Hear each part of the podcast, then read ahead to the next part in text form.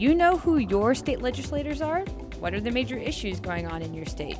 Well, we're not going to try to answer those questions right here, but if you head over to a different KCUR Studios podcast, that's State House Blend, hosts Sam Zeff and Brian Ellison take you inside the different state houses of Missouri and Kansas to talk with politicians over coffee and donuts. That's State House Blend. Find it on iTunes and Google Play now.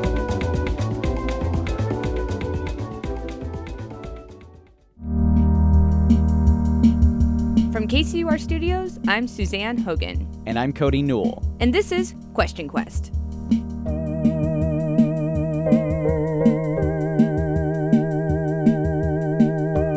We're setting out to find landmarks, oddities, legends, all the curious things in the Midwest that make you wonder what's up with that? We'll put them in two decks of cards, shuffle them up, and take turns each week sending each other on a quest to find out the answer.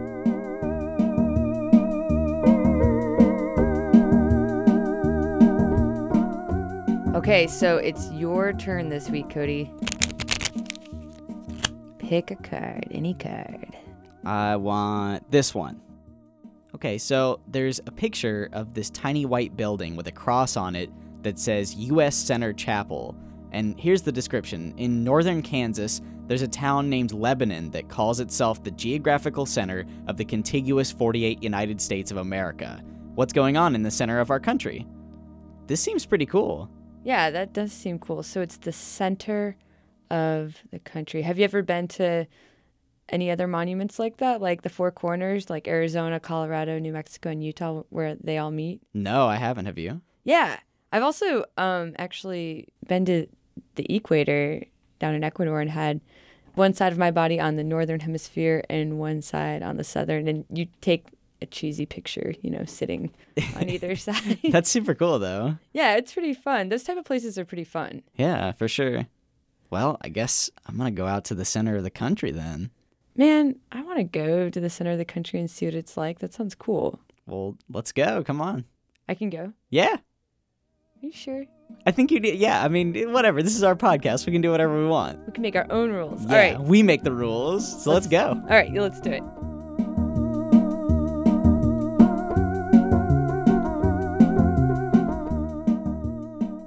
Before we left to check out Lebanon, I wanted to make sure that it actually was the geographical center of the US, not to be like overly critical, but it definitely sounds like some weird roadside gimmick or something like that. Yeah, like the type of thing you'd see on a billboard that would just make you pull over like look at the biggest ball of twine or the biggest pebble. Right. So something like that, but maybe a little bit harder to fake than something like that, but still kind of in that same vein. So I did a little digging and it looked like Lebanon's designation was pretty legit but I kept seeing the name of another town, Rugby, North Dakota, that was making similar claims. We're a small town by most people's standards. You know, it's like 3,900 that live here, and uh, we are the geographical center of North America. Shelley Block with the Rugby Chamber of Commerce says that folks who come to rugby usually know about its geographical centeredness, but those who don't get caught up pretty quick. We got keychains, we've got stickers that say Geographical Center of North America, t shirts, of course. We really do, um, we're proud of it. Rugby even celebrates a Geographical Center Day each year. We had well over 300 motorcycles rolling down Rugby, seven different inflatables. We had a duck pond for the kids, um, a gentleman that did balloons, minnow races, had a dunking booth. In fact, even when Shelley left rugby to live in Minnesota for a while, she says its reputation followed her. When I would tell people, they would say, Oh, the geographical center of North America. And, you know, growing up here, you hear it so often, I don't think you realize the importance of it.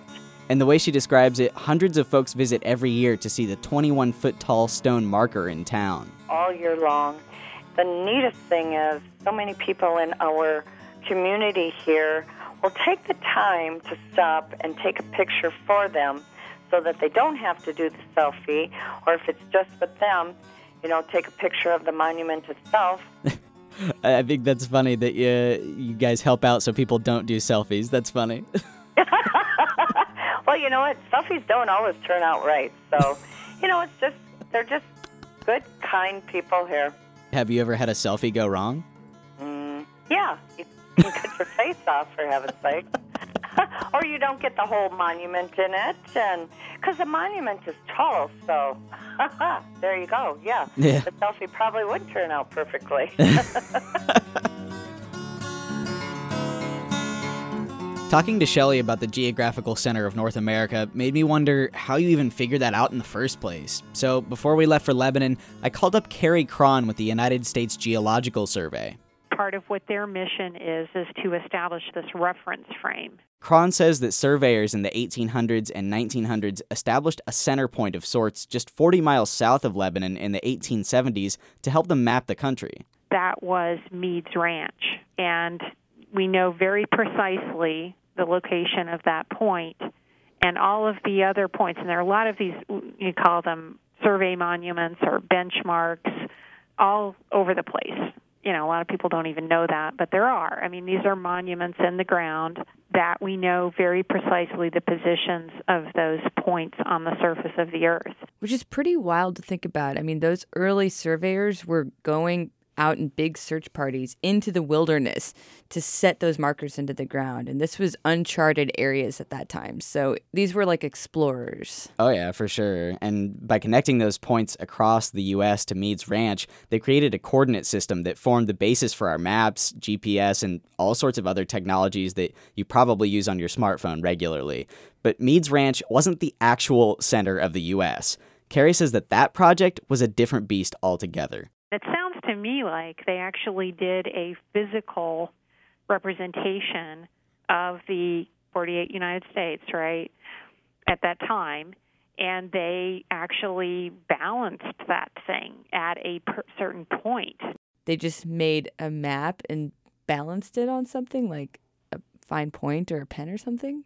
Yeah, so according to documents, they mounted it on cardboard. Cardboard. Yeah. Ah. And then just balanced that. They found the spot where a pen or a finger or whatever they used uh, would balance it in the center of it. And then they marked that spot as the center of the US. And if that sounds unscientific, it's because it kind of is. You have to make a lot of assumptions. One of them would be that that the edge is static. Well, in fact, our coastline is changing right? All the time. We've got erosion happening on on the coast in some places and in some places um, we're adding to that coastline assuming that you know the the whole united states is flat which it isn't. The earth is an ellipsoid so it's not a flat surface And since those early days of mapping the US, technology has changed how geologists and mappers do their work. Instead of using Meade's Ranch, you know, that surveying center point south of Lebanon, well, now the USGS just uses the core of the Earth as a reference point. And satellites and airplanes have changed the entire nature of mapping the land. Yeah, that's so interesting that now we use the core and that's something that it's not like someone could walk through the wilderness to the center to to get that information because obviously we're using, you know, advanced technological equipment. And you'd think with all the advancements in technology that maybe we could actually figure out the actual center of the US. Well, so I asked Carrie that too, and she said that if we used computers to make a digital polygon of the US, it could probably be done pretty accurately. And it's worth noting that the guys who did the original calculations for the center felt like they got within 20 miles of it. I mean, honestly, the fact that we've got you know massively powerful computers um, would help us to include a lot more points on the edge of that polygon, and probably much more sophisticated mathematical um, algorithms. You know, I don't know. Maybe somebody wants to give that a shot. I don't think I'm going to be doing that. I know I'm not going to be doing that because I don't think it has a real practical purpose But even though being the center of the country or North America is pretty much useless to scientists, I still wanted to know what it meant for people in Lebanon. So we set out at the crack of dawn to go halfway across Kansas. So we are driving on what, we're on 36 Yeah. heading West? It's early. Way too early. We decide to take the scenic route instead of the interstate and see some of the towns and whatnot along the way. As we drive through the rolling northern Flint hills, we keep passing stands filled with goods and don't really know what to make of it. Huge estate sale. We've passed so many sales. Yeah. Like so many garage sales, yard sales, bake sales. Gotta make that money. Yeah. They've got that hustle. so what we really need is a gas station. Yeah. This is Marysville? This is a nice downtown strip. yeah. Brick Road. Yeah. Oh, we could come back here for dinner. We should do that. Yeah. Oh, they've even got a vape shop. Whoa! do, you, do we need to stop? Yes, we need to Yeah, stop so I can get some vape juice. Lebanon, two miles north. Yeah. That sign is kind of busted. it's like Kind all rusted. Kind of. Hey, we made it in good time. Four and a half hours. Perfect. That's exactly what Google Maps said. When we arrive in Lebanon, the first thing we notice is that it's a really small town, like less than 500 people small, but the surroundings are really beautiful. This was actually like a really like really awesome drive. Yeah, Kansas gets a bad rep, but actually, I think it's one of the most beautiful drives. Just the rolling landscape, and you can see so far. And yeah, there's something really nice about the openness of it all. As we get closer to downtown, we pass some dilapidated and condemned houses, but there are also some that look recently renovated and well kept. We pass by an old school building, and a sign outside says it's now a museum, and there are about a dozen chickens strutting around a fenced area outside of it. Our first stop is a small market and diner called Ladow's on Lebanon's main drag. The owner, Randall, flies around the shop helping out residents. Ooh, should get a mug. Yeah, we should. How much are they? I'm not sure. Or a shot glass? Postcards. Yeah, I want, definitely want to get a postcard. Okay. Is it just one kind, or are there two? I think there's two. Oh, there's one with the chapel on it. We decide to send our postcards back home. Who should I write it to? Um, you could do it to Sylvia. Okay. Yo, Sylvia, we've traveled long, but we're finally at the center. Of the USA. Lower 48. Yeah, I mean, it feels like. we're very centered. Is that true? Incredibly true. You feel very centered? I feel very centered. I feel very calm. I feel very zen.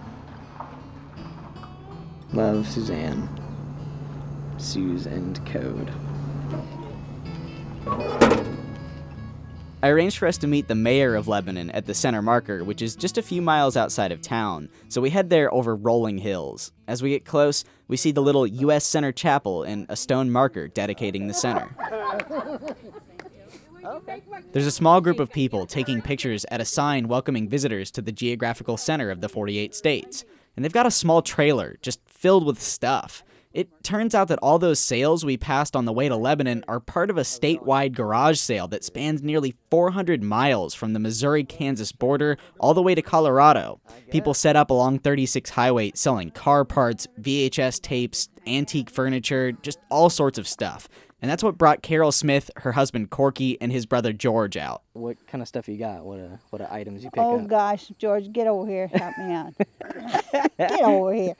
Um, we've got car parts, we've got candles, holders, we've got uh, dishes, Okay. Corky. Uh, clothes, Corky, George. Oh, you bought George at the Yeah, market? Yeah, Oh my God. tobacco cans and right. Just marvelous stuff. Yeah. That, What do you go? What you just come up here to do this? Yep. Yep. Is that right? All the way from Kansas City? yep. Oh, for heaven's sake! So they take off to hunt more treasure to sell on eBay, and we sit down at a picnic table with Lebanon Mayor Rick Chapin and Gary Jepson. Gary's a transplant from Salt Lake City most recently, and he says his whole family loves Lebanon. We wanted to be out of the big cities, mm-hmm. and it's very peaceful out here. And there's no, you know, the pollution is minimal. The you can see the billion, bazillion stars every night. I mean, it's the skies are. You can see the Milky Way, and I mean, you can see from the northeast to the southwest. Since Gary moved to town, he's joined an organization called the U.S. Center Foundation. You know all those dilapidated houses I mentioned earlier? Well, Over the last decade or so, people have been leaving rural towns like Lebanon for urban areas because jobs are scarce. You know, as people left town and left these buildings, uh, there wasn't demand for the buildings. I think buildings got left behind and nobody to occupy them. And after five or ten years, with no heat in them, pipes burst and, and things happen. Roofs go down, and so so it just become unha- uninhabitable. Automated farming has put a lot of young folks out of jobs and sent them elsewhere, and for years, that was just kind of a fact of life.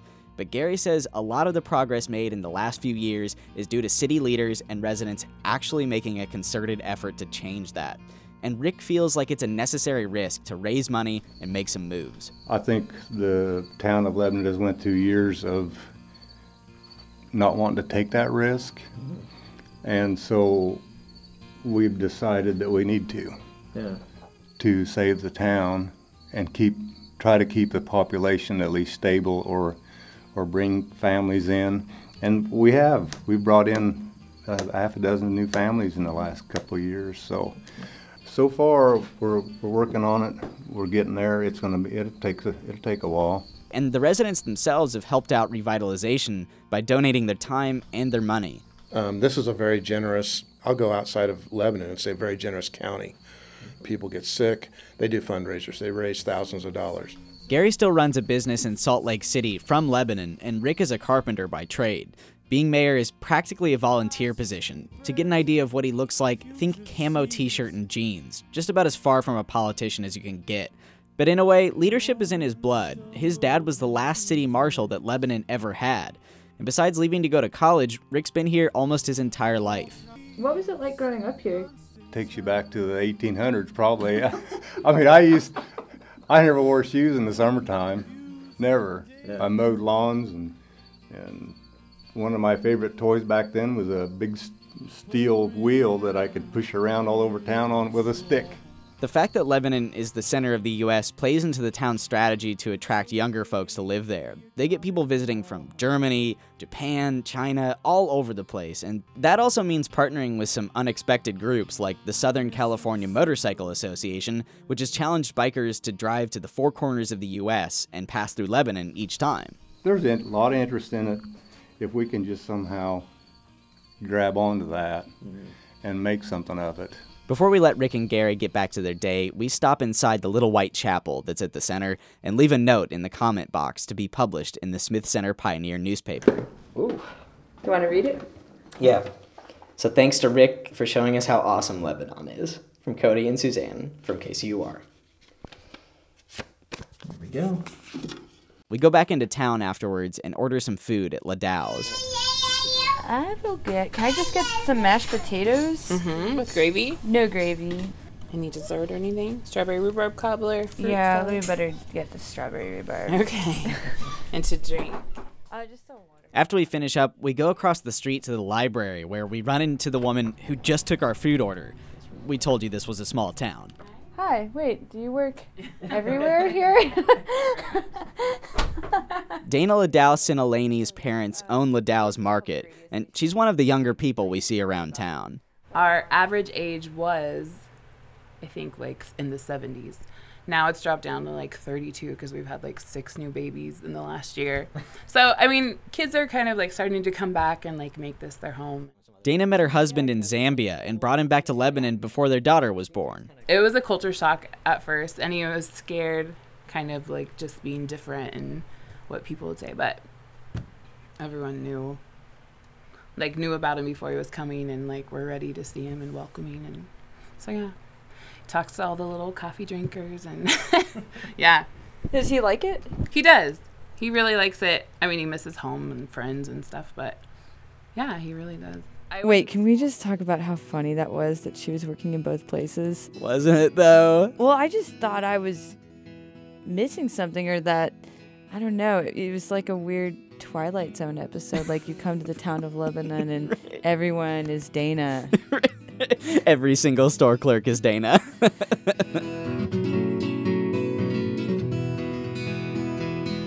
we asked Dana if there's anyone else we should talk to in town, and she says we should go visit Gladys Kennedy before we head back to Kansas City. Uh, elderberry and rhubarb strawberry and plum. Gladys is busy selling jelly in a warehouse at one of the treasure hunt sales that dot 36 Highway. Well, I was born in Lebanon, and I'm 99 now. The first year I was married, we lived in Esbon. Okay. And then uh, when he was in service, we lived in Rapid City, South Dakota for about six months. Otherwise, been in Lebanon. She remembers when the town formally dedicated its geographical center marker. It was dedicated in 1941. Okay. But I think it, you know, up to that time they were working on it. And, How you know, many times have you been there to the markers? Oh, I'm just there quite often. We have different things going on out there. An Easter sunrise service there, and uh, then uh, people just want to go out and see while we take them out. I think it says something about Lebanon's community that folks like Gladys have been here for as long as they have. She tells us that she's been in the same house for 65 years, and she's still got plenty of family in town, too. How many kids do you have? Five, ten grandchildren, and 21 great grandchildren. Wow. And all of my family live in Kansas. And of course, before we leave, Suzanne picks up a jar of jelly for the road as we go back home to the big city bustle.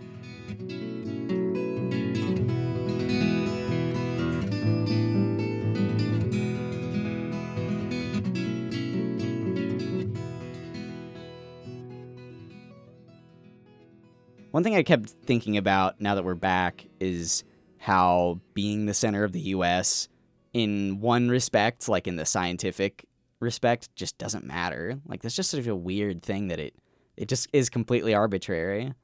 Yeah, it doesn't matter, and it may not even be the actual center. Right. But it does. Yeah.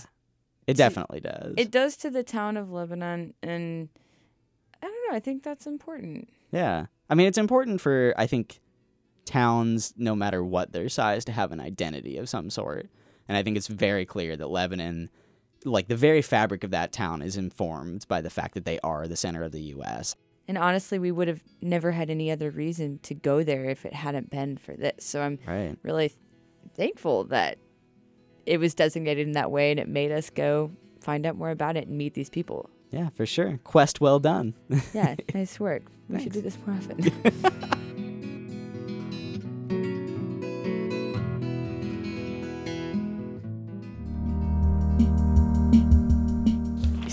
trivia. Okay. Are you ready for trivia? yes. that face didn't tell me that you're ready for trivia. Okay, wait. Yes, now I'm ready. Now your face tells me that you're ready for trivia. Okay, so this question has to do with geographical centeredness, but in a little bit of a different way. Um, so, in the Jules Verne classic novel Journey to the Center of the Earth, what is the name of the volcano that the main characters descend into? A. Snæfellsjökull in Iceland. B. Colombo in the Aegean Sea. C. Mount Aragats in Armenia. Or D. Mount Vesuvius in Italy. I'm going to go with C in Armenia. You're going to go with Mount Aragats. It is not. it is Snæfellsjökull in Iceland. I should have been clued by your very good pronunciation of that that that was it. I'm, I'm not even sure I'm pronouncing it correctly. I think I am. Confidence. Confidence. Shucks. we can't get any of these right, neither of us. Damn it. okay, so that's it for this episode. Thanks for listening to Question Quest. If you have ideas for places that we should check out, send us an email at questionquest at kcur.org. You can follow Cody on Twitter. He's at Cody Newell, and our show is at QQ underscore podcast. Get in touch with us and we'll put your ideas into our decks. Music this week is by me, Billy Torello, Lobo Loco, Steve Gunn, and Dr. Turtle. Our producers are Sylvia Maria Gross, Brianna Higgins, and I'm Suzanne Hogan, and you're Cody Newell. Yup. Tune in next week.